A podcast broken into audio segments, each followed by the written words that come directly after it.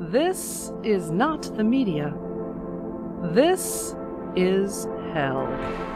Oh, you caught me a little bit by surprise there, Alex. I was pre- doing a little bit of pre-reading over here. Hey, you need a second? No, that's I'm fine. You are listening to God's favorite radio show, Prove Me Wrong. This is hell. Today on This is Hell, there's lots of talk about exactly what is to be done with the police now that it has finally become obvious to most of the U S population that policing is violent, potentially deadly, especially for people of color, and is little more than the enforcement of white supremacy and privilege in order to protect the interests of the class they do protect. And the class they protect was evident during protests here in Chicago as the police cordoned off the wealthy area downtown and abandoned the neighborhoods, allowing small businesses to be destroyed while they fortified the richest community with the highest-end corporate brand stores. So what do we do with an armed force whose main goal seems to be keeping poor people in check so they don't rise up against the unequal and unfair system that is imposed upon them with the barrel of a gun? We'll try to figure that out when we speak with Max Rameau and Netfa Freeman, co-authors of the Black Agenda Report article, Community Control versus Defunding the Police, a critical analysis. Max is a Haitian-born Pan-African theorist, campaign strategist, author, and organizer with Pan-African Community Action. You can find out more about Max at his website, max rameau dot com.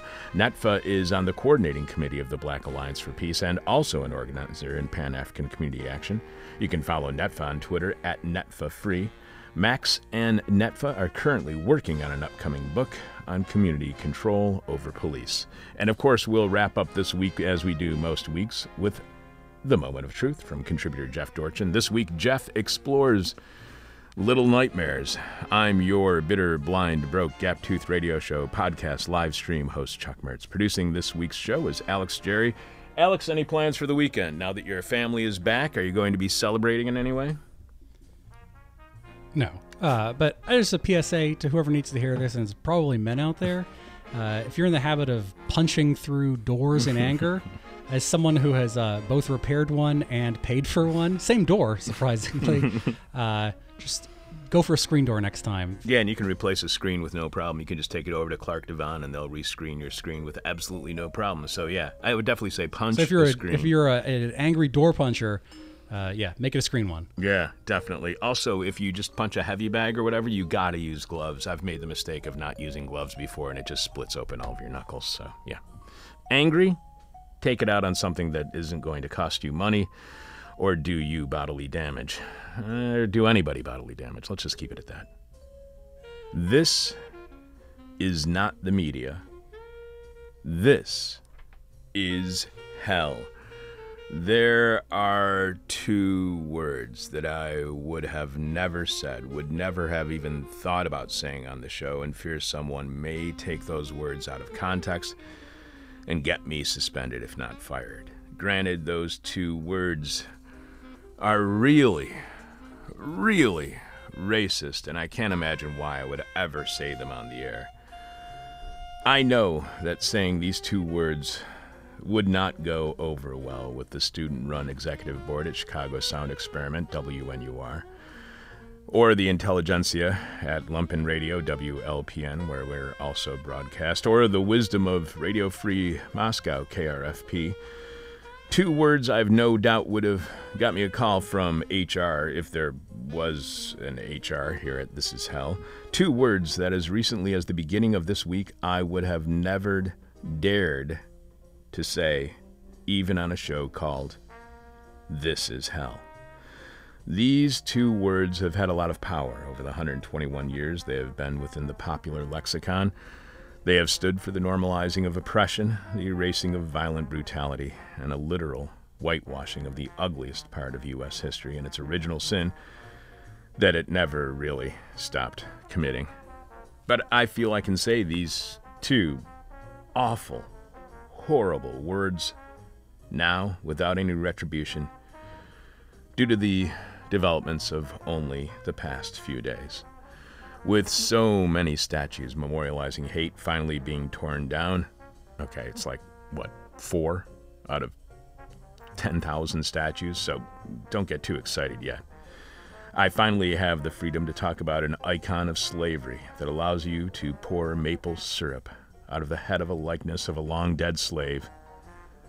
That's right, I can finally say here on This Is Hell without any worry of being punished or persecuted in any way, I can say, Aunt Jemima. Now, I have no idea why I would have ever mentioned Aunt Jemima maple syrup before, other than to say it's an incredibly offensive package and awful, awful maple syrup. It, it really isn't maple syrup. You gotta look at the ingredients to that crap. It's not even close to being maple syrup. It's mostly corn syrup. I always wondered why that anachronism still remained on store shelves, and I also wondered what it would take to get Aunt Jemima off the sh- store shelves. Lynchings couldn't get a celebration of slavery off the s- shelves, so what would finally stop PepsiCo from selling an image of slavery? Despite the fact that the news originally reported the brand was owned by Quaker Oats, and I think they're still saying that on Fox News, in some weird attempt to obfuscate Pepsi's ownership of Quaker Oats. That's right, Pepsi, Pepsi, which is probably a big advertiser, owns Aunt, owns Aunt Jemima, which is a phrase that sounds even worse now that I said it. Pepsi owns Aunt Jemima. So what could possibly stop Pepsi, the worst, the worst of all the colas, from making Aunt Jemima maple syrup? The worst, the worst of all the maple syrups, if not the racial persecution that is, she has been observing from store shelves since Auntie was first put there in eighteen eighty-nine. And yes, Aunt Jemima was a slave. The figure was based on a real, live former slave named Nancy Green, who worked as a representative of the brand until nineteen twenty-three, nearly thirty-five years of promoting syrup that embraces the image of the happy, friendly, matronly servant from the race that the brand clearly believes should be serving white people. So what did it take Pepsi to end Aunt Jemima as a brand of syrup? Keeping in mind Pepsi's record on cultural sensitivity, like Pepsi's The Choice of a New Generation ad campaign, which when translated for the Chinese market created signs all over the country that read, "Pepsi will bring your ancestors back from the dead." It's really not surprising it took them so long to take Aunt Jemima, free him, free her from the shelves of stores around the United States. What it took for Pepsi to finally end the racist brand was a police officer with three other cops standing by, choking a black man who is begging for his life, saying that he cannot breathe, and doing so for eight minutes and forty-six seconds on video. It took the recorded and very lengthy murder of George Floyd to finally end the Aunt Jemima brand. Lynchings across the U S, the rebirth of the K K K, police letting loose attack dogs on civil rights activists, the murder of Martin Luther King, uh, the old Jim Crow, the new Jim Crow, and so much more. And there Aunt Jemima sat on store shelves, smiling, telling us it's all okay, erasing the horrors of the worst part of U S history. The institution that has had the greatest impact and has been the greatest detriment to the United States, aside from the purposeful genocide of the indigenous. And if it took this long to get Aunt Jemima out of stores, imagine how long it's going to take to free that Native American woman from her Land O'Lakes butterbox prison. Now, the racist images on Uncle Ben's rice, as well as Aunt Jemima's knockoff, Missus Butterworth, and that cook on the Cream of Wheat box, they're all being threatened as well. By the way, is it just me, or are all these brands only consumed by really old white people with bad taste and horrible, awful diets?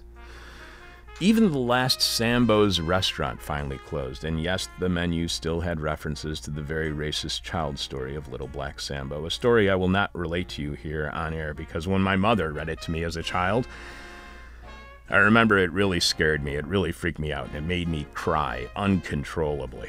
But I cried uncontrollably a lot when I was a kid. The world really scared the hell out of me as I was being introduced to all of its frightening images. Despite the centuries of racial persecution, racialized violence by police, violence by white people against black people without any impunity or fear of legal repercussions, Despite all of that, they kept selling the image of a happy slave to join you every morning at the breakfast table, reminding you, hey, it wasn't as bad as all that. There's only one place where slavery could be packaged, where white supremacy could be institutionalized through marketing, where white privilege can become a foundation of daily life through advertising. And that place is all around us, because this is hell. Coming up on This Is Hell, what's next for policing? During the Moment of Truth with Jeff Dorchen, Jeff explores little nightmares and more of your answers to this week's question from hell, as well as announcing this week's winner. We'll also tell you what's happening on tomorrow's Patreon podcast, exclusively for subscribers at patreon dot com slash this is hell. I'm your bitter, blind, broke, gap-toothed radio show, live stream, and podcast host, Chuck Mertz. Producing is Alex Jerry. Live from late capitalism, where the only thing that is not privately owned is our own privacy. This is hell. There's a lot of talk about defunding the police and other alternatives to what we currently have when it comes to police. I mean, sure, defunding sounds great, but what would it mean in practice? What might the repercussions be that we are not necessarily considering in this momentous time? Here to help us understand, Max Rameau and Netfa Freeman are co-authors of the Black Agenda Report article, Community Control versus Defunding the Police, a Critical Analysis. First, welcome to This Is Hell, Max. Thank you so much for having me. Max is a Haitian-born Pan-African theorist, campaign strategist, author, and organizer with Pan-African Community Action, or P A C A. Welcome to This Is Hell, Netfa.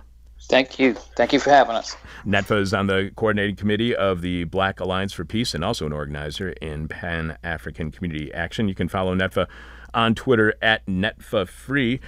Max and Netfa are currently working on an upcoming book on community control over the police. Max, let's start with you and a story that broke this week. As the Washington uh, Post reported, more than fifty liberal groups signed a letter Monday to presumptive Democratic presidential nominee Joe Biden, criticizing his response to the emerging protest against police brutality, warning that failing to embrace a more aggressive agenda risks alienating the African-American voters he needs to win the election. The letter pointed to Biden's recent promise to not defund the police, but add three hundred million dollars for community policing programs, a plan that activists say would undermine their efforts to push for systemic changes such as defunding the police. So, Max, the two of you uh, have your criticisms of defund defunding, and we'll get to that in a moment. But, Max, is jo- uh, Biden's being opposed to defunding, Uh, what does that tell you about the Biden campaign and the Democratic Party when it comes to addressing the problems with police, when he doesn't want to defund the police, but instead he wants to give three hundred million dollars into policing programs? Yeah, that's three hundred million dollars extra. That's in addition to what they already get, which is a, a, uh, a disproportionate amount of local and state uh, budgets. But uh, yeah, I, I uh, this is no surprise, of course. I'm not surprised at, at all to hear Biden's position. I'll be very surprised, in fact, if his position were different.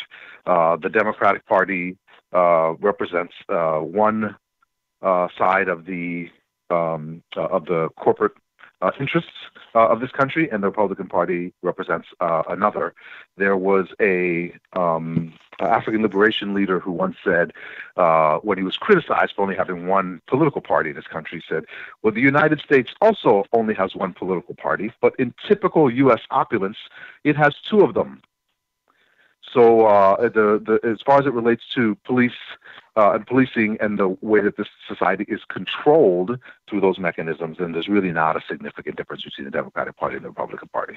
So this was not a surprise, and uh, uh, and we don't expect anything different. I think that's why we need to look to the people who are protesting to figure out what changes are going to be made, not to look to the top of the ticket of either political party. That quote was fantastic, Max. I openly laughed over here. So, Netfa, uh, uh, you and Max write that the intensity and scope of the mass rebellion that has gripped the U S and expanded internationally has shaken global white supremacist capitalist patriarchy to its knees. In a lot of the corporate establishment media, Netfa, there has been a scripted sense of surprise about the protests also taking place overseas, and reporting is often framed within the protests being about George Floyd, about even anger in New Zealand over U S police violence. What is missed when all the protests around the world are not seen as protests against specifically police violence, or the, when they are seen, I should say, as the specific insta- instance of killing of George Floyd? What does the media miss, in your opinion, when they do not see the protests around the world more generally as being opposed to white supremacy and global institutional racism? Mm-hmm. Well, the media misses a lot. In fact, the media is so responsible for buttressing the images of the police and how people are regarding the police.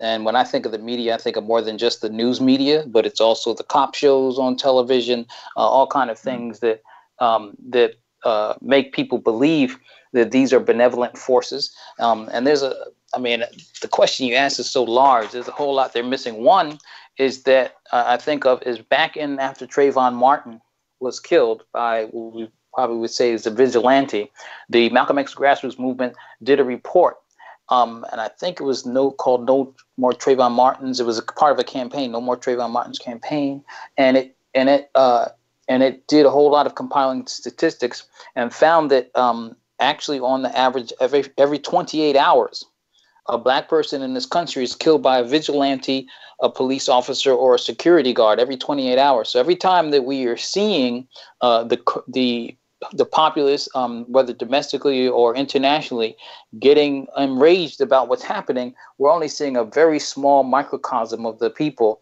Um, and in fact, people are, um, and, and when we're seeing it in the news, and the news never really reports that. They don't report the the frequency of this, and that they will always sensationalize and in, um, make everything about an individual. They'll make it part uh, about an event that's happened.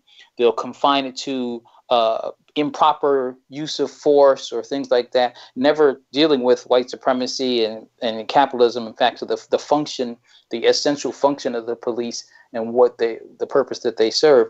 And so um, there's a lot there. And then I would also add that they don't make it a global phenomena, and so that the police and the militarized police in particular, all of them are doing the exact same, serving the exact same purpose as the U S military around the world, in which they're using uh, you know, the use of force to control and, and expand its hegemony around the world. I mean, it's the same essential purpose. Um, we in the United States in pocket, we say that we're a domestic colony, that African people are a domestic colony. The issue is not racism, but it's the fact that we are colonized, that we serve uh, the wants and needs of the, the metropole, so to speak, or the p- dominant power, the ruling class.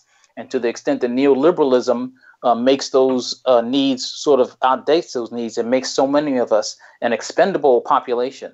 And so, um, and it's, it, so in response to that, we'll see the tightening of, or the mass incarceration, the intensification and, and frustrations of other populations uh, considering uh, African people or even immigrants a problem. Um, then and their responses are are violent responses. And so none of these things are put into perspective by the media, even particularly the history and purpose of police. And so we, like, for example, them. Uh, coming out of the slave patrols um, and to catch runaway slaves and put down insurrections, and also the private security agencies in the North, maybe almost one hundred years later, where they protected the property of the owners and the capitalist class um, and put down strikes and those kind of things. Those are important historical contexts that I think that the news media in particular, but in media in general, uh, sh- should be obligated to to fill in the blanks, but they don't do that. And Max, I want to follow up on something that Netfa said. He was saying that uh, black communities are colonized communities. How do we better understand the relationship between black communities and the police? How do we better understand that relationship when we understand black communities as being colonized? So if we think about traditional colonies, which is a metropole or a mother country far away from uh, the colony itself, the purpose of the colony is to serve the needs or the wants of the metropole. And it is subjugated in order to do so. And the way that subjugated is ma- subjugation is maintained, you know, of course, no one wants to be colonized. No one signed up for the uh, to be on the colonized list. Uh, the way it's done is through an occupying army, through a kind of a military force. Well, in the United States, black communities are oppressed, Our cheap labor is used uh, in a number of ways, including undermining uh, labor costs uh, for uh, for unionized or, or, or other white workers. Uh, and of course, that only happens when we don't have full access to uh, to jobs. Uh, and we're a dumping ground for things like rotten meat and used clothes and all kinds of other things like that. So, and as well as toxic waste. So, the, how is that maintained? How are how is it that Black people are tolerating those kind of conditions? Well, there's only one way, and that is through an occupying army. This one we call the police. So the way that we understand the relationship is that we have a uh, economic system and a social system, economic system being capitalism and the social system being the combination of white supremacy and patriarchy, uh, that uh, contains and oppresses communities and maintains certain social relations uh, inside of this uh, inside of the society. So the job of the police then is to enforce those things that keep the ruling class as the ruling class. And once we understand that, then that makes it, and that's again identical, the exact same relationship that exists inside of a traditional colony. Once we understand that, then we can see, okay, this is the function police play. And in that respect, they cannot be reformed. Not they can't be reformed because the, the individual police officers are evil, but they can't be reformed because their job, fundamentally, is to maintain an inherently exploitative relationship between the uh, colonizers and the colonized. And that process can't be reformed. The only thing that can happen is that we can end the colonial relationship. That's the only good that can happen. And that can only happen when the police are... Uh, what we now know as police are no longer allowed to patrol the streets of those communities that they're uh, assigned to control. And that is an amazing insight that everybody should be embracing. Uh, the two of you also write that the people have tasted a real sense of their own power, and as a result, some very unexpected developments have emerged. Netfa, yes, these have been unexpected, especially development of defunding the police, which you write about, and we will discuss in a moment, I promise. But let's just focus on something that the media seems to be focusing on. It was on the front page of yesterday's New York Times. It seems like all of the more corporate news media is focusing on it. To what extent are a few of the countless symbols of white supremacy being toppled, a, a few cops being charged without any institutional change? How important are these kinds of symbolic and one-off here and one-off there actions in toppling white supremacy itself, Netfa?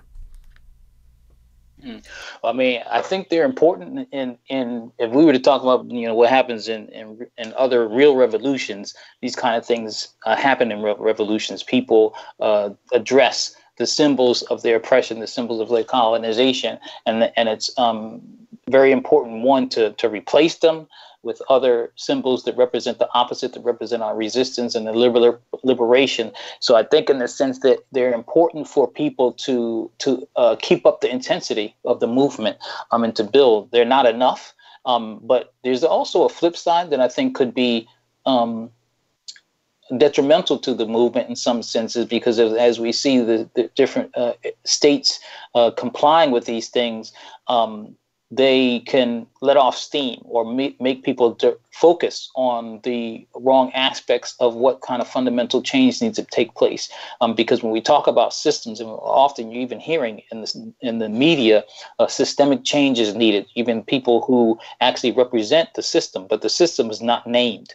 The system, we don't, you know, we are saying uh, capitalism, patriarchy, and white supremacy, but they don't say that. So the system becomes this obscure, elusive thing um, that actually is is to almost made synonymous with reforms. And so these types of things can be can reduce the movement to reforms and have people believe they're winning without us honing in on a more uh, constructive and more formidable transformation and shift in power. So they don't deal with power. They don't deal with the essential conditions of people. You can take a statue down, but that's not going to feed the people who are, are hungry. Um, and so and, and a lot of times these kind of things will intensify, not They will, not a lot of times, um, enrage that uh, part of the population that feels that they are being uh, displaced or replaced, um, that their power is, is, you know, being challenged um, in a very simplistic way. So we have to have something that's more substantial, um, and that it's not about also, it's not about anything that the powers that be do for us, but it's about shifting power to those of us who have been dispossessed and and um, and colonized. And so I think there's a double-edged double-edged kind of thing that we have to to look at with that. And I want to add something to my last thing about the, the your first question in terms of the media, um, that uh, we often hear the media and they're reporting, they're repeating Um, reports from the police uh, and the police stations when something happens as if it's facts. They often take the press releases and they talk about it there. A lot of times they would say allegedly and any other thing. So, for example, uh, police officers don't really shoot people. They're merely involved in shootings. And they don't, um, they never report that people are victims like George Floyd or Eric Garner or anything.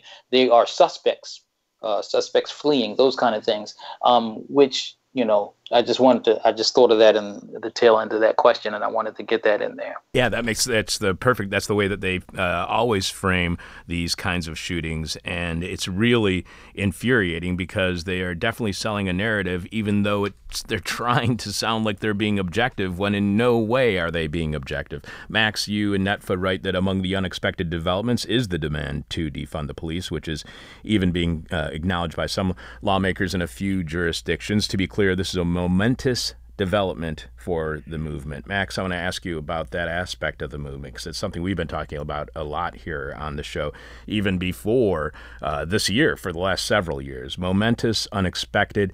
Was this a demand by law enforcement act activists, this defunding of police, prior to the protests following the murder of George Floyd? Because it makes me consider the idea that many guests have expressed, which is going into a protest, an uprising, a revolution, you really have no idea where it will take you, so you do not need a PowerPoint presentation of your demands and step-by-step process to get to liberation and freedom, which is always expected from the media, demanded from the media, and when it is not supplied, every uprising is immediately dismissed as not offering a clear alternative.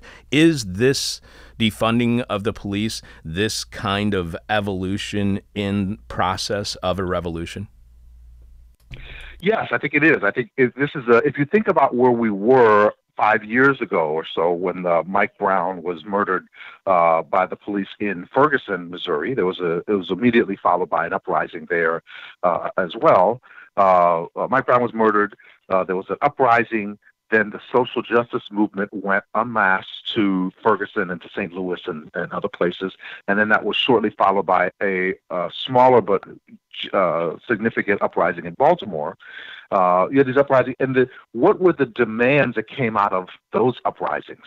Uh, and we really had two major ones. One was that elected officials and the police say the words Black Lives Matter, which was an incredible cultural flashpoint and um, uh, and, and and symbol, but it wasn't really a demand, uh, even though people were trying to frame it that way. And the other was that the police wear body cameras, and the effect of that was that the police can now videotape us basically twenty-four hours a day, seven days a week, uh, which was, it, even then, some of us recognized that this was not a good demand. Uh, but that's where it was. It was all around very simple reforms, some of them not even clear how they're reforms, some of them were, were actual backwards moves. Five years later, there are people who are calling for a defunding of the police to zero. This is a major leap to happen inside of a lifetime, much less inside of five years. And I think it just shows how quickly uh, things are, are going in terms of the way people are thinking about the police, uh, thinking that they can be cured with a body camera. Uh, and with the slogan to go into thinking there's no way to cure them, they should be zeroed out. So this is a significant development. That, now, that doesn't mean that the evolution is over. That doesn't mean that we're done with the evolution. Uh, but it does mean that this was a really, really a significant move. And I think if we're talking about uh, what revolutionary change could potentially look like, I'm really interested in seeing where we are, where we're going to be in the next evolution in four or five more years. Netfa, you and Max. Can I, go, go ahead. Go ahead, Netfa.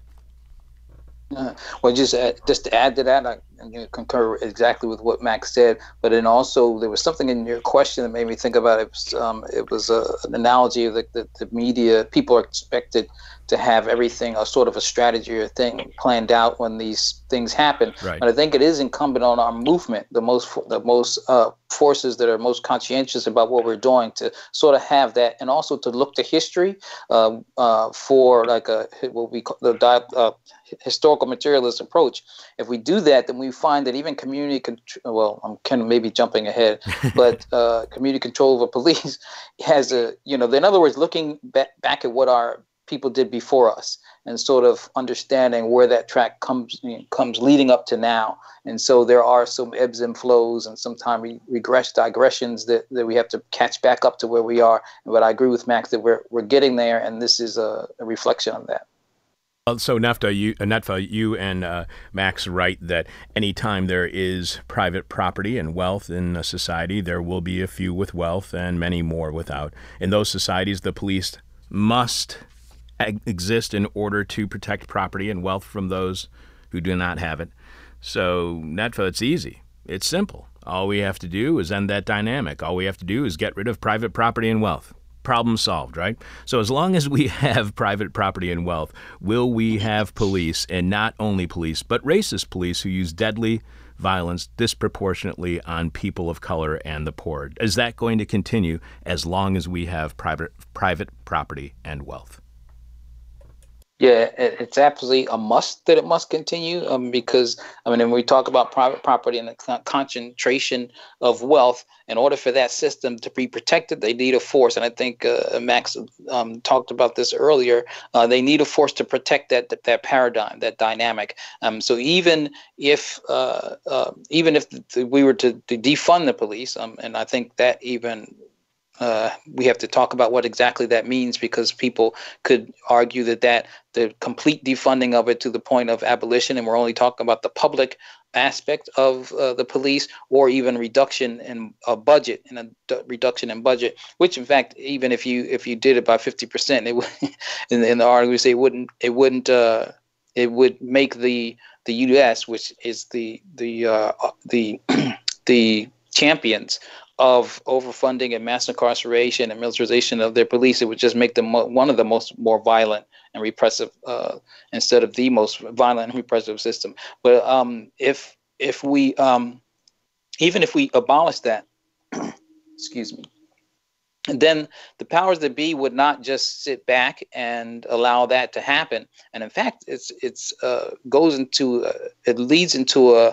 a paradigm, a trajectory that neoliberalism, austerity, and privatization is is taking the, the society anyway. A lot of things are being privatized, but the original formations of the police were private, uh, were were privately uh, controlled institutions, privately formed and established institutions, the slave patrols and the and the private security companies.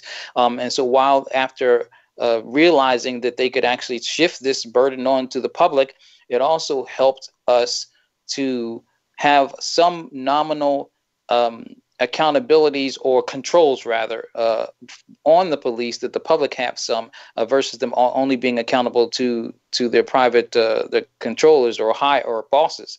Um, and so, if we actually took away that public thing, then they would just revert back to the original. Uh, the original formations and the original paradigm, in which we actually see uh, some of that happening uh, now with a whole lot of, you know, even in, uh, internationally, mercenary armies. Um, there's private police in the United States, uh, what we call special police, where pe- where there are police that have almost all the rights in different jurisdictions. It depends on different jur- jurisdictions, all the rights and res- uh, all the rights and abilities and privileges of police, even carrying guns and being able to use deadly force and whatnot, um, but in fact are even less accountable than regular police, because uh, they don't have to even give the names of if an officer, one of their officers kills somebody or is involved in any type of discrepancy or or, or uh, judicial uh, allegations. Their names don't have to be disclosed. I mean, so there's a, a paradigm here that should help us understand that that's not enough to uh, to abolish the police, um, uh, that uh, and then as long as private property and those kind of things exist, those the ruling class will find some way and has to find some way to protect its situation, its disposition in the society. I found that part of your writing fascinating, that it's kind of neoliberalism in reverse. It was a privatized force that then became public, as here during the age of neoliberalism, it's often a public good that's turned into a private good. And Max, we were talking earlier about uh, viewing the black community as something uh, that is being colonized, and better understanding of the black community and their relationship with police by seeing it as a colonized community. And for people to understand the shortcomings of defunding, you write that while protection for the ruling class looks different today than it did in previous eras, the fundamental function of what we now call the police remains the same: to protect the interests and enforce the will of the ruling class. Class antagonisms or tension between two or more classes necessitates some form of police. For us to understand the shortcomings of defunding, we have to understand that they are the class police. What would you say to someone, Max, who argues the police are not the class police, they're the crime police, that their mission is to stop crime and hold those accountable for committing crimes? How is fighting crime a class project? So I, I, first of all, I think that that, that um, description that the police are the crime police could be accurate. Uh, the but then that goes back to that gets kicked back up to the original premise, uh, the, where the police's job is to serve the interests of the ruling class. So, and the ruling class then is the one who determines what is a crime and what is not a crime. You know, there's an old saying in the movement that the law is just a majority of opinion of the ruling class. Uh, so. Um, uh, uh, in a real way, crime is a social construct, and there's something that is illegal today that was legal a few weeks ago, or a few months ago, or a few years ago. Uh, there are places where, for example, uh, mar- recreational use of marijuana is legal. So if you are walking around with uh, marijuana in your hand or in your pocket, you're doing nothing wrong. But if you accidentally cross a border for which there's no clear line, it's just a artificially created, human-created border. Uh, if you cross that line, then suddenly you're breaking the law. Well, you're doing the same thing you were doing ten feet ago, but now you are breaking the law, uh, because it is just a construct of those who are in power. But let me give a more specific example of how this would actually be the case. So if I were to go into Walmart and steal twenty dollars or something worth twenty dollars, the police would come, they would tackle me, potentially tase me, arrest me, I'd go to trial, uh, and I could face jail time for stealing twenty dollars out of there. However, if Walmart were to hire me, and I would work forty hours a week, but Walmart would only pay me for thirty-nine, and they would steal ten dollars an hour from me, or twelve dollars an hour from, from me, or whatever the amount that I was actually making per hour, uh, no one, and they were caught, and I hire a lawyer, I think no one would go to jail for that, because stealing twenty dollars from a company is a criminal offense. But wage labor, stealing wages from a worker, is a civil offense. It is not a criminal offense. No one can go to prison in most states. There are a few states where this is not the case, but most, uh, but no one can go to go to prison even if they intentionally steal thousands of dollars from someone who is working for a multi-billion dollar company. Wage labor is not a crime. And that just demonstrates that this idea of what crime is, is a social construct. And if um, we had a different group of people in charge, different group of people ruling with different interests, if the working class uh, people were the ones who were actually in charge, then my, I suspect that those two things would be turned around. And the police would still have the same function in society, the same broader function, which is to serve the uh, interests or the needs or the wants of those who are in charge. But when we change who is in charge, then suddenly stealing hundreds and thousands of dollars from a, from a working class or poor person carries a different weight than stealing twenty dollars from a multi-billion dollar uh, multinational corporation. Uh, and really what makes one a crime and one a civil dispute is determined by who's in charge, not whether or not it's right or wrong. We need to change who's in charge, not just change who the individual police are or the individual police departments. Uh, even before I ask Netfa the next question, I just want to say that so I'm really, really enjoying this conversation. This is just, I just want to thank you guys. Just, I'm sorry. Uh, you, so Netfa, you, you write, you and Max write that if police are the consequence of wealth, then defunding will not abolish them. It will only compel the ruling class to reconstitute their protective force in a new formation. Because class antagonisms necessitate some form of police, defunding what we now call police might result in the demise of the armed and uniformed government force we have come to know, but it will not end the need of the ruling class to hire its own protective and enforcement group. So, Netfa, will that be any better? Will less funding for public police? Will a growth in private policing? Will that be any better or worse for people of color and being targeted with deadly force by, in this case, privatized instead of public class security? Um, there's no indication. I do need to make a correction. I forgot this at the at the top of the show, um, and it's in the some things that we we kind of are responsible for this um, mis misleading situation in the article we write the, in our upcoming book. Um, but I'm not the co-author of the book. Max is the is writer of the book. Okay. So I wanted to clear that up, and we we we didn't we didn't make that clear in the article, so people are are. Uh, crediting me as being co-author with this book with Max. We just did the article together. But um, to your, the answer to your question is, um, excuse me, is uh, we would suspect no, um, because um, because the um, the kind of uh, accountabilities and controls, at least the, the type of influence that the public can wage or level against uh, agents of the state, and that's not power, but it's agents of the state, or like the politicians and the policymakers and the legislators. Um, we have much more advantage there. Um, um, and so if if police were to become private, um, it definitely would not resolve any of the contradictions that you mentioned, uh, racialized police or, or uh, brutality or anything like that. In fact, there is a danger that they could become uh, worse, because now we're talking about full out mercenaries Um, that are not accountable to anyone but the bosses, and even what they uh, what they enforce, um, like actually Max just, just started describing, would only be what the bosses tell them to enforce. What is a why violation against uh, against them as people who are trying to maintain and, and secure, uh, keep secure their wealth and their and their privilege in, in the society, um, and so. Yeah, there, there, there's a lot of indication that this might, that this wouldn't happen, and what we really need is a shift in power, uh, so that we are able to make the kind of decisions over what now is a publicly funded institution, and a way that we can refashion it uh, democratically, refashion it and refund it, and do whatever we want uh, as a people um, for it to serve our needs. Other than that, then it, it would only be shifting the. Um, what now has become a public institution into the hands of some very uh, nefarious uh, individuals who are, or who, not individuals, a class, a, a group that is it, that is actually going down a road of, of uh, neoliberalism, which is uh, very unsustainable. And in their desperation to, to sustain that, we'll see an increase in, in violence and, and uh, in incarceration or, or Uh, arrests and those kind of things, uh, because the people will become more desperate, and that, that you know a lot of things will happen in the desperation of austerity and neoliberalism, and their response will invariably to be repression and, and fascism.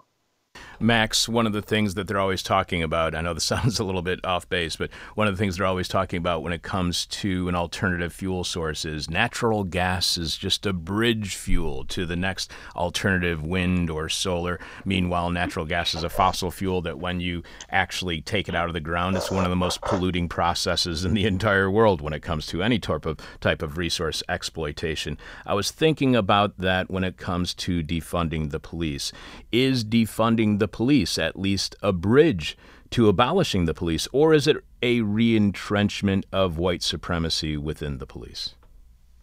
So it could be a bridge there. Uh, we don't know yet, uh, but uh, it could also not be. The problem is uh, that we that defund by itself does not lay out a plan for getting us there.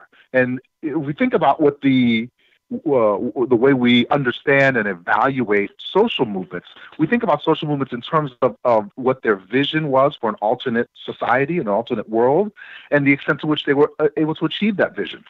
Defunding, if we assume for a moment that it's all successful, the, what it does is it defunds the police and, and would presumably uh, eliminate them as a form, or certainly as a state institution. But it doesn't speak to what happens next.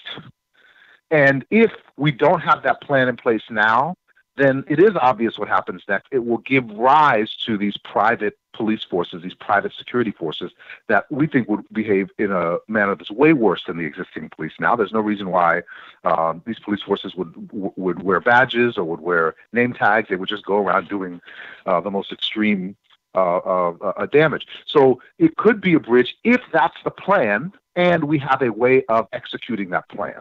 Uh, but if that's if there is no plan around it, if it merely is to defund, and there's no reason to think that if we were able to defund and, and abolish the police on Sunday, that Walmart would not have its own private police force in full effect, enforcing its own rules, not the law, but enforcing its own rules on Monday.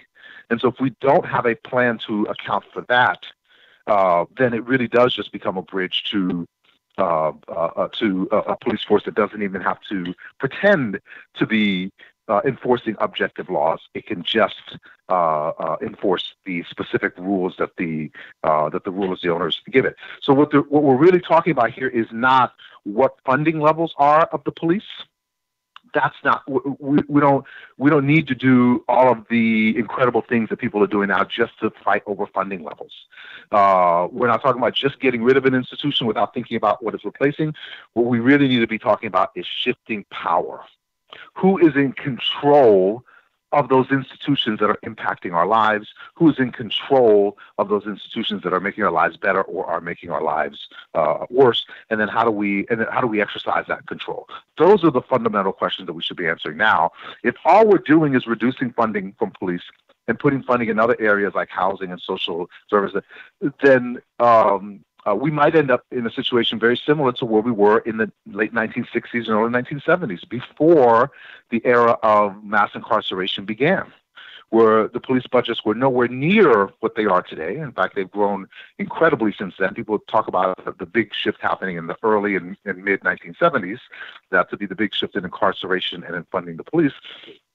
But black people were not happy about the way the police treated us in the nineteen sixties and the nineteen seventies.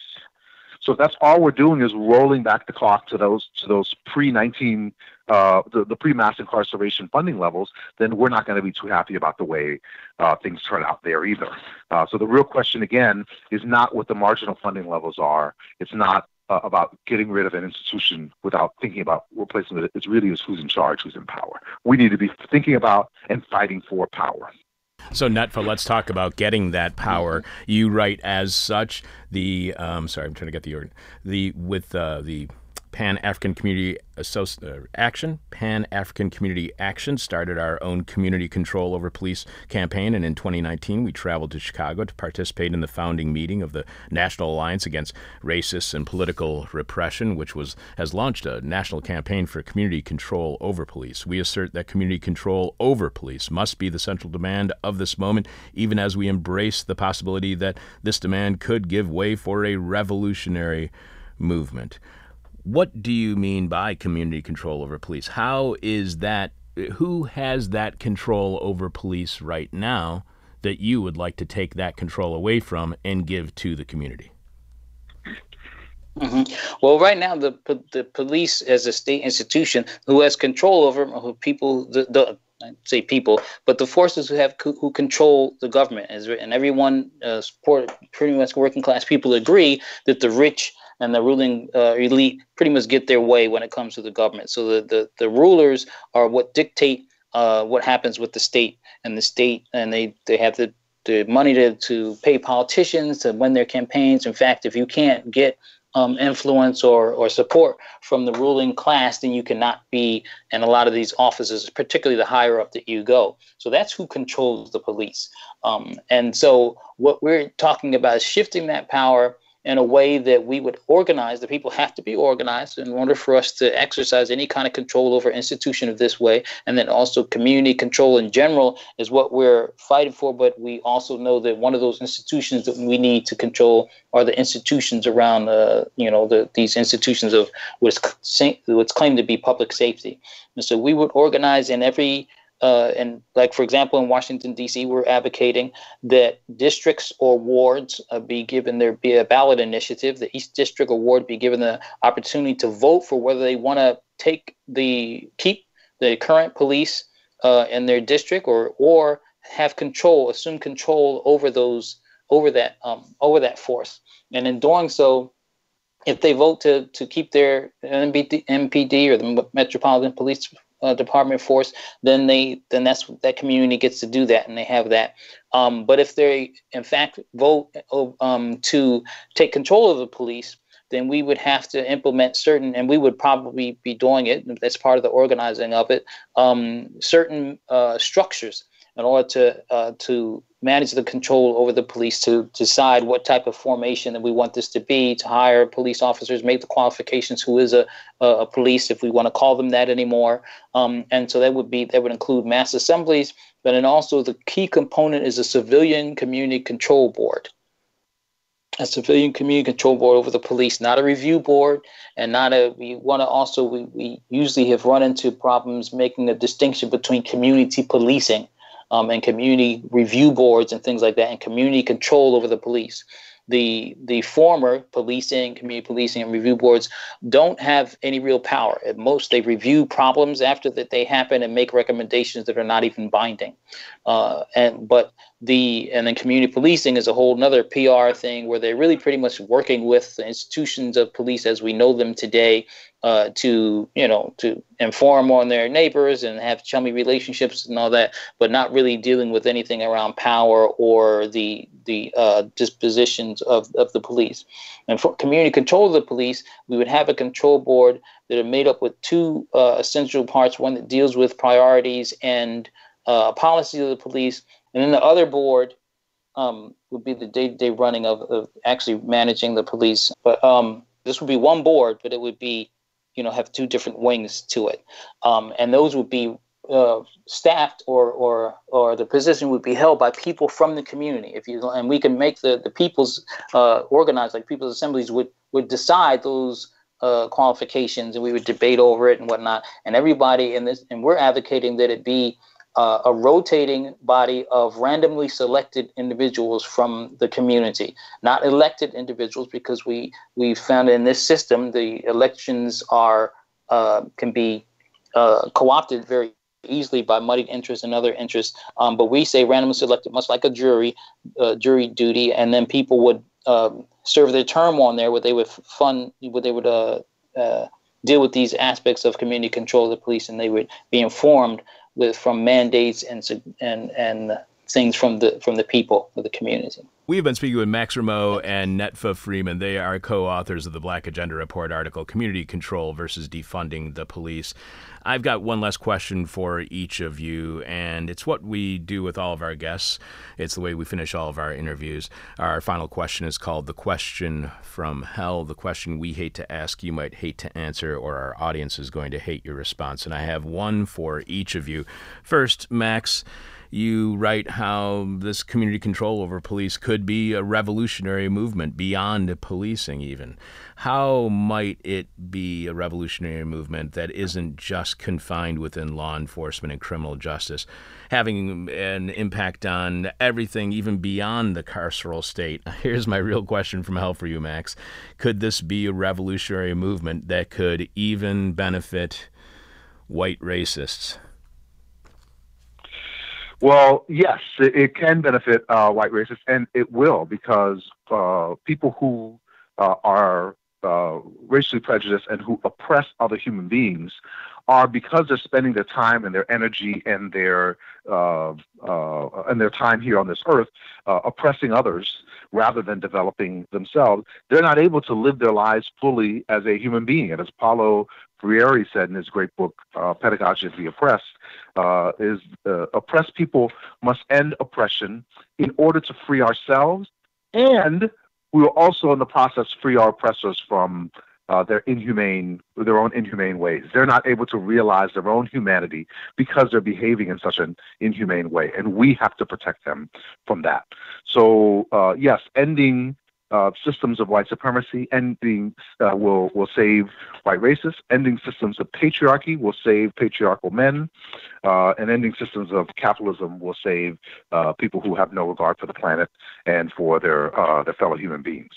Uh, that's yes, one of, this will this will solve those those those problems. One of my favorite answers to the question from Helen, a very long time. Netfa, does an inability to see defunding the police leading to privatized police reveal to you any lack of awareness that the police are actually the class police, that defunders still believe cops fight crime, not class?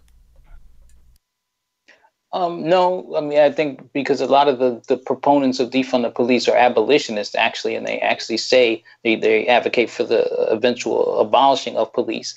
Um, and so we're not really in disagreement with that. And they actually seem to, to concur with a lot of the things that we're saying.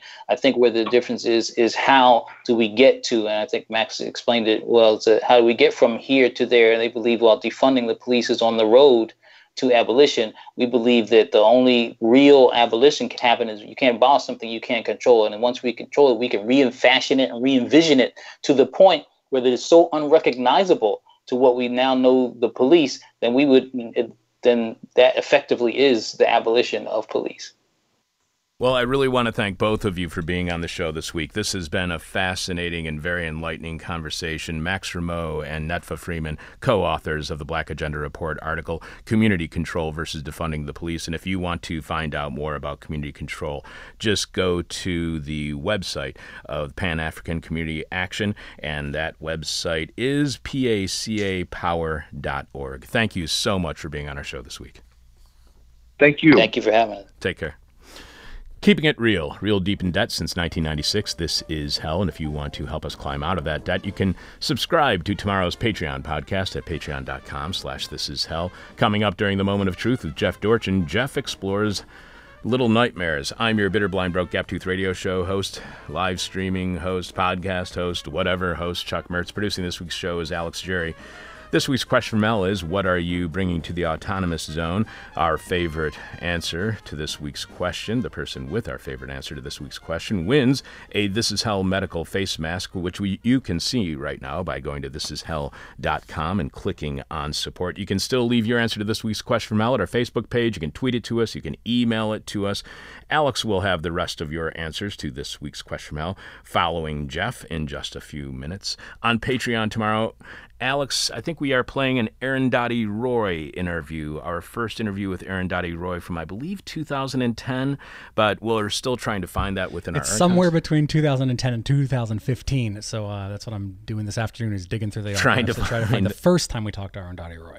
Yes, and so that's what we're going to be playing on tomorrow's Patreon uh, podcast, and it's really an exceptional interview in which I am told by Arundhati that I almost got her killed by asking a certain question. On Patreon tomorrow, we will have a warning for everyone about going on vacation this summer who may be going to areas that are far more lily white than where they reside the rest of the year. And if you are going to such whiteness, you better be prepared because white people are getting scarier and scarier as they get more frightened about mobs of fictional Antifa members marching down their streets and looting their towns.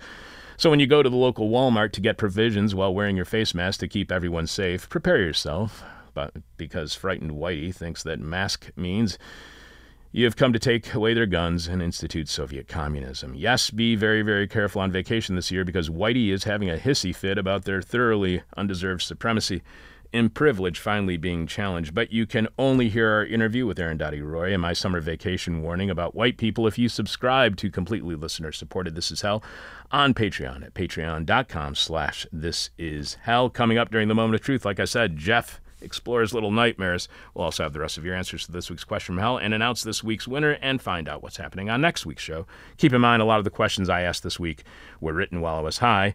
This is hell. I know you have Jeffy on the line. One, two, you know what to do now.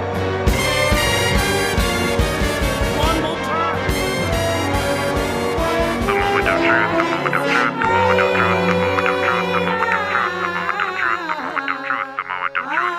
truth, the moment of truth, the moment of truth. A little nightmare music. Welcome to the Moment of Truth, the thirst that is the drink. I guess it's too early to declare victory in the revolution. There's still a carceral system of control out there aimed mainly at controlling black people and keeping everyone in what has become a vast debtor class in line with threats of violence, imprisonment, and death. And, lest we forget, there's a pandemic going on. But in a six to three decision, the SCOTUS has pronounced Title seven of the nineteen sixty-four Civil Rights Act a protection against discrimination according to sexual preference and gender identity. The reasoning of the judges in favor goes along the lines of my own when I used to daydream in my freshman year of high school about how the Constitution's protections could be broadened to cover more and more different flavors of people. If you're going to allow a man to marry a woman but not allow a woman to marry a woman, that's sex discrimination now under Title seven. You can't fire a woman for marrying a woman because you couldn't fire a man for marrying a woman. This is a gross simplification of the reasoning, but it's the gist. And since transitioning genders is legal, those transitions, the choice to make them, and the people undergoing them fall under the same protections. I swear this is ripped straight out of my eighth grade imagination. That's how simple it is, and yet also how surprising it is, because in eighth grade, when I brought this reasoning before the Supreme Court, in my mind, they were like, eh, nice try, kid. Very imaginative, though. The dissenting opinion was written by Justice Samuel Alito, who's just a lobe of dough pinched off of the late great loaf that was Antonin Scalia. And that opinion is pathetic. Alito supplies definitions of the word sex from three prominent dictionaries. His point is to circumscribe the word sex as the biological quality of being either male or female, which means Title seven only prevents discrimination based on sex, there being two. So if a man makes a dollar and a woman makes seventy cents, that's covered. But if a man is fired for exhibiting traits outside the confinements of what society judges as sex to be, that's not necessarily covered. For example, if he starts wearing red lipstick and is fired for that, according to Alito, he's not covered because lipstick isn't mentioned in the dictionary under sex. Yet lipstick is clearly something the hypothetical company in question would have no problem with if the employee were a woman. Alito goes on to complain that the authors of the Civil Rights Act in nineteen sixty-four had nothing about gender behaviors and rigid prescriptions thereof in mind when they wrote it. He's shy about allowing that sex and gender are interwoven. He says the authors couldn't have meant Title seven to cover sexual preference, but what he, we call queerness today, and what has always been queerness, is only ever objectionable to the society at large if the behaviors it evinces run afoul of what the society has circumscribed within the boundary labeled normal. That's exactly what sex discrimination is, the disallowing or punishing of a behavior because it is not tolerated within the sex one is assigned. And since biological sex can't really be known in a social setting, only surmised, we really are talking about gender. We're not examining people's chromosomes and then consulting the dictionary. We're looking at people as their projected identity and judging them according to our expectations of what we think their performances in daily life signify. And Title seven says we shouldn't be imposing our personal expectations of what we think someone else's sex is onto that person's rights to make free and legal choices. I agree with Alito that the majority decision follows Title seven into territory the authors hadn't anticipated, but that's what legal interpretation is for. It doesn't mean the judges are amending the law or stepping on the toes of the legislative branch. There's clearly discrimination going on in the cases discussed based on limits of gendered behavior that are presumed to be traditional or natural. Kavanaugh adds his voice at the end to agree with Alito, the lobe, that the majority justices are overstepping their purview. They're legislating. They're amending. That's a job of Congress. Well, I'm sorry you guys feel that way, but as we all know, starting an essay with Webster's defines such and such as blah, blah, blah is a surefire way to lose your audience. We're not playing Scrabble. We're trying to discuss people's real-world problems over here. Inapplicable and restrictive expectations are what led to the current uprising, you three sad dissenting men of SCOTUS. Cops, Karens, and the K K K weaponizing their expectations of what black people should be allowed to do or say on pain of death is what I gather we're standing up against, or black people are standing up against, what they're sick of and tired of being sick and tired of, uh, and why it's a rebellion reaching out beyond white privilege to unmask authority privilege and wealth privilege, revealing them as the violent social prisons they are. The same intractable nature of the prison industrial complex holds imperialism and capitalism in place. Non-black allies can at the very least sympathize with the impossible reality black people are rising up against, not just intellectually, but viscerally, because it's the same limits and presumptions that keep us all trapped, taken to its life-destroying extreme. The same shock Jews in Germany write about feeling when they found their neighbors had turned into their violent oppressors overnight. That's what black people are talking about when they say a simple walk home from class or a jog on the street can suddenly turn into their worst nightmares. And just imagine living with that relationship with society for four hundred years. I think we can all imagine ways our life can become nightmarish, even if we're not in the vulnerable position of being black in a violently anti-black culture. We're living the little nightmares, and we tolerate them. We tolerate millions of people going homeless, hungry, undereducated, and ill, so forty people can have the possibility to own a fleet of solid gold private jets. I mean, at least we have some standards. Can you imagine if people were treated this horrifically and nobody got to own a single solid gold private jet? We sure look like idiots then, huh? Can you imagine if we were letting police kill and imprison this many black people and nobody got to have a fleet of classic cars or own their own private zoo? That would be like the Egyptians having enslaved people and extorted their farmers' crops without providing giant pointy, treasure-filled mausoleums for their dead kings. Imagine homeless people sleeping in tent villages in underpasses on the highway, but with no one able to launch their own car into outer space. I'm not sure if it would be better or worse, though. Is it better to have more people locked in prison than any other country in the world and have obscene privilege for the very few, or no privilege? Or a modicum of privilege? Is it better to have imperialism with spoils or without? It sure seems that if you're going to go to all the trouble to ruin people's lives, destroy their homes, and make them miserable and dead, you should at least be able to have some beautiful, shiny buildings.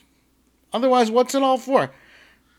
Then again, is it worth it? Is it worth it having a large Hadron Collider while people are having their lives destroyed, or simply being deprived of opportunity? Is is that the bargain we made? Sure, it's okay to kill hundreds of thousands of innocent people in wars all around the world as long as eight thousand scientists get to work on experiments at CERN.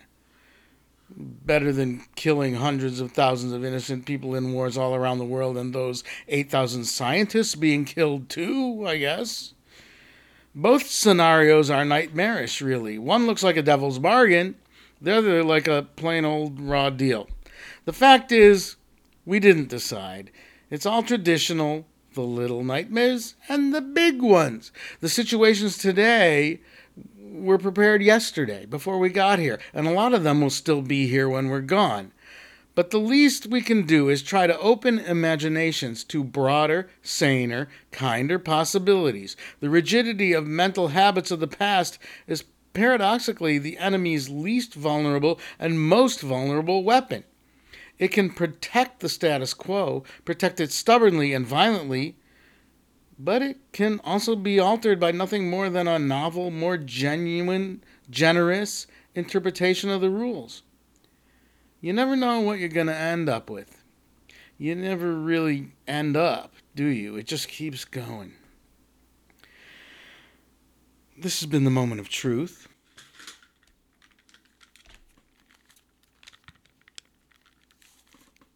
Good day. Did you have to get your Tic Tacs there, or what was going on?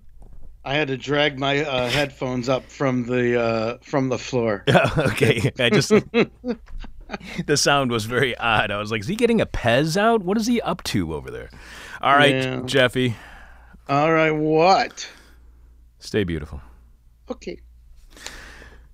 Live from land stolen from the Potawatomi people, this is Hell. I'm your bitter, blind, broke, gap-toothed radio show podcast live stream host, Chuck Mertz. Producing this week's show is Alex Jerry. This week's question from Hell is, what are you bringing to the autonomous zone? The person with our favorite answer to this week's question wins a This Is Hell medical face mask. You can get your own This Is Hell face mask today by going to this is hell dot com and clicking on support. Or be the person with our favorite answer to this week's Question from Hell, which is, again, what are you bringing to the autonomous zone? You can leave your answer to this week's Question from Hell at our Facebook page. You can tweet it to us. You can email it to us. But we have to have it now, as we are about to announce the winner of this week's Question from Hell, as well as all of the rest of the answers. Alex, how are the rest of our listeners answering this week's Question from Hell? Oh, I just wanted to uh, f- uh, error correct something from the monologue, actually. Hmm. Uh, Land O'Lakes has dropped the Butter Maiden. I found oh, they have. The, the Butter Maiden. They have. Yes, uh, that was like this week. And then also Uncle Ben uh, has promised to evolve. Yes, I, I what, saw that. Whatever that means. I saw that. Okay, so uh, the, this week's Question from Hell is... Land O'Lakes lady is free. Uh, uh, the Question from Hell is, what are you bringing to the autonomous zone? What are you bringing to the autonomous zone? Braden S. says, my unsolicited opinions... Zoe H. says, I keep planning on bringing my spare newspapers by the end of my route, but I'm always so stinking tired and not sure if showing up at seven a.m. is really the best time to bug them. Wow. And then... Uh, Remember when newspaper routes were just for kids? I, yeah, I had a newspaper route when I was a kid. It was terrible. It was awful. Uh, L C says, some critical support, and then I'm going to smooth out those bad attitudes with some weed.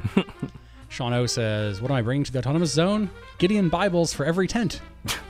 Time is Short says, my bad self and a copy of Hakeem Bey's book for a refresher. And finally, uh, Dan B says, you know, we know Dan B, uh, says, a Russiagate conspiracy theory. No, that's very nice of him. I haven't seen one of those in a while. No, I haven't either. Uh, actually, you can watch them on Fox News in reverse. It's actually pretty entertaining. My answer to this week's Question from Hell. By the way, I saw Donald Trump on Sean Hannity last night. You know what he said about the virus? It's just going to go away. And it was not a repeat from an episode well, in February. Eventually, he's going to be right. Yeah, eventually, he will be right. My answer to this week's Question from Hell, what are you bringing to the autonomous zone? Mm, pessimism, defeatism, a sense that anything good is fleeting and the inevitable. Brute force will be so victorious, those who survive will deny the violence ever occurred and insist it no longer exists, returning to where we were before George Floyd was murdered. In deep denialism of our complicity in a long history of killings of the poor and people of color by police in order to maintain capitalism. So nothing good, really. To be honest, you probably don't want me anywhere near an autonomous zone, which is too bad because I'd really like to check it out, but I would be a huge buzzkill.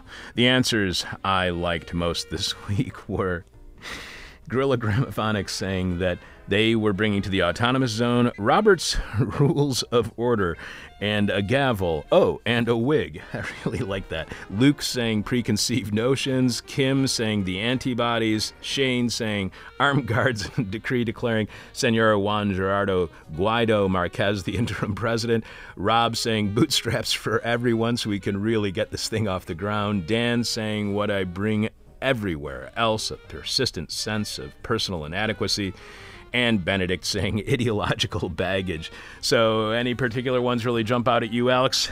Uh, I liked personal uh, in, uh, personal inadequacy, and I'm a, always a fan of a timely Guaido thing as long as uh, you can still be using those quotes. Yeah, let's go with Shane and his, his suggestion of bringing to the autonomous zone armed guards and a decree declaring Senor Juan Gerardo Guaido Marquez the interim president of the United States. So congratulations to you, Shane. Send us your mailing address via Facebook. Facebook, and we will have a This Is Hell medical face mask sent to you as soon as possible. And if anybody else who is listening wants a This Is Hell medical face mask or any of our merchandise, all you have to do is go to this is hell dot com and click on support, where you can also subscribe to the Patreon podcast and just do good stuff for us because we're pretty good. Alex, who's on the show next week, Monday through Friday at ten a.m. Central Daylight Time. I know on Monday's show, I'll be starting off uh, by talking about how the corporate news media, uh, how they just seem to be the last institution, the last people in the United States to find out that there is racism in the United States, institutional racism in the United States.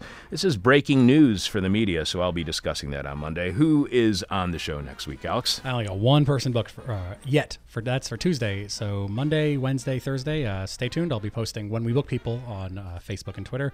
But for Tuesday, we're real excited about this. We're going to be talking with legal scholar Aya Gruber about her book, The Feminist War on Crime, The Unexpected Role of Women's Liberation in Mass Incarceration. Thanks to this week's guests, African American Studies and Political Science scholar Cedric Johnson, who wrote the non site dot org article, The Triumph of Black Lives Matter and Neoliberal Redemption. Go to our website and search on Cedric, and you can not only find that in, that interview, but uh, as well as an interview that we did with him back in twenty nineteen, which was the most downloaded interview of the year. Thanks to historian Eugene McCarraher, author of The Enchantments of Mammon, How Capitalism Became the Reli- Religion of Modernity. And that was an exceptional conversation. You should go back and definitely listen to that. That, again, is at this is hell dot com. We also spoke this week with housing activists Richard Hunsinger and Nathan Eisenberg, who co-wrote the Cosmonaut article, Mask Off, Crisis and Struggle in the Pandemic. This was Richard's second appearance on the show, so you can find an interview that we did with him last year as well by searching on Hunsinger. And finally, thanks to this week's guests, Max Rameau and Netfa Freeman, co-authors of the Black Agenda Report article, Community Control versus Defunding the Police. This week's hangover cure was white willow bark. Talk to you tomorrow on Patreon. I'm your bitter, blind, broke, gap-toothed radio show host, Chuck Mertz, producing, as always, Alex Jerry. Thanks to Jeff Dorchen for delivering the moment of truth. Always thanks to Ronaldo, Theron, and Richard for all of their work on the show. There's only one way to get over all the problems that we've introduced to you on this week's show, and that's by sitting down in the lotus position, turning your palms towards the sky, focusing on that burning white dot in the middle of your forehead, and saying these simple words, everybody's stupid. But no. My demon is on my butt. No. Uh. My demon talks to me in profanity like a sailor. Uh. And my demon tries to knock me down. And my demon tries to put but. me on a hell ride.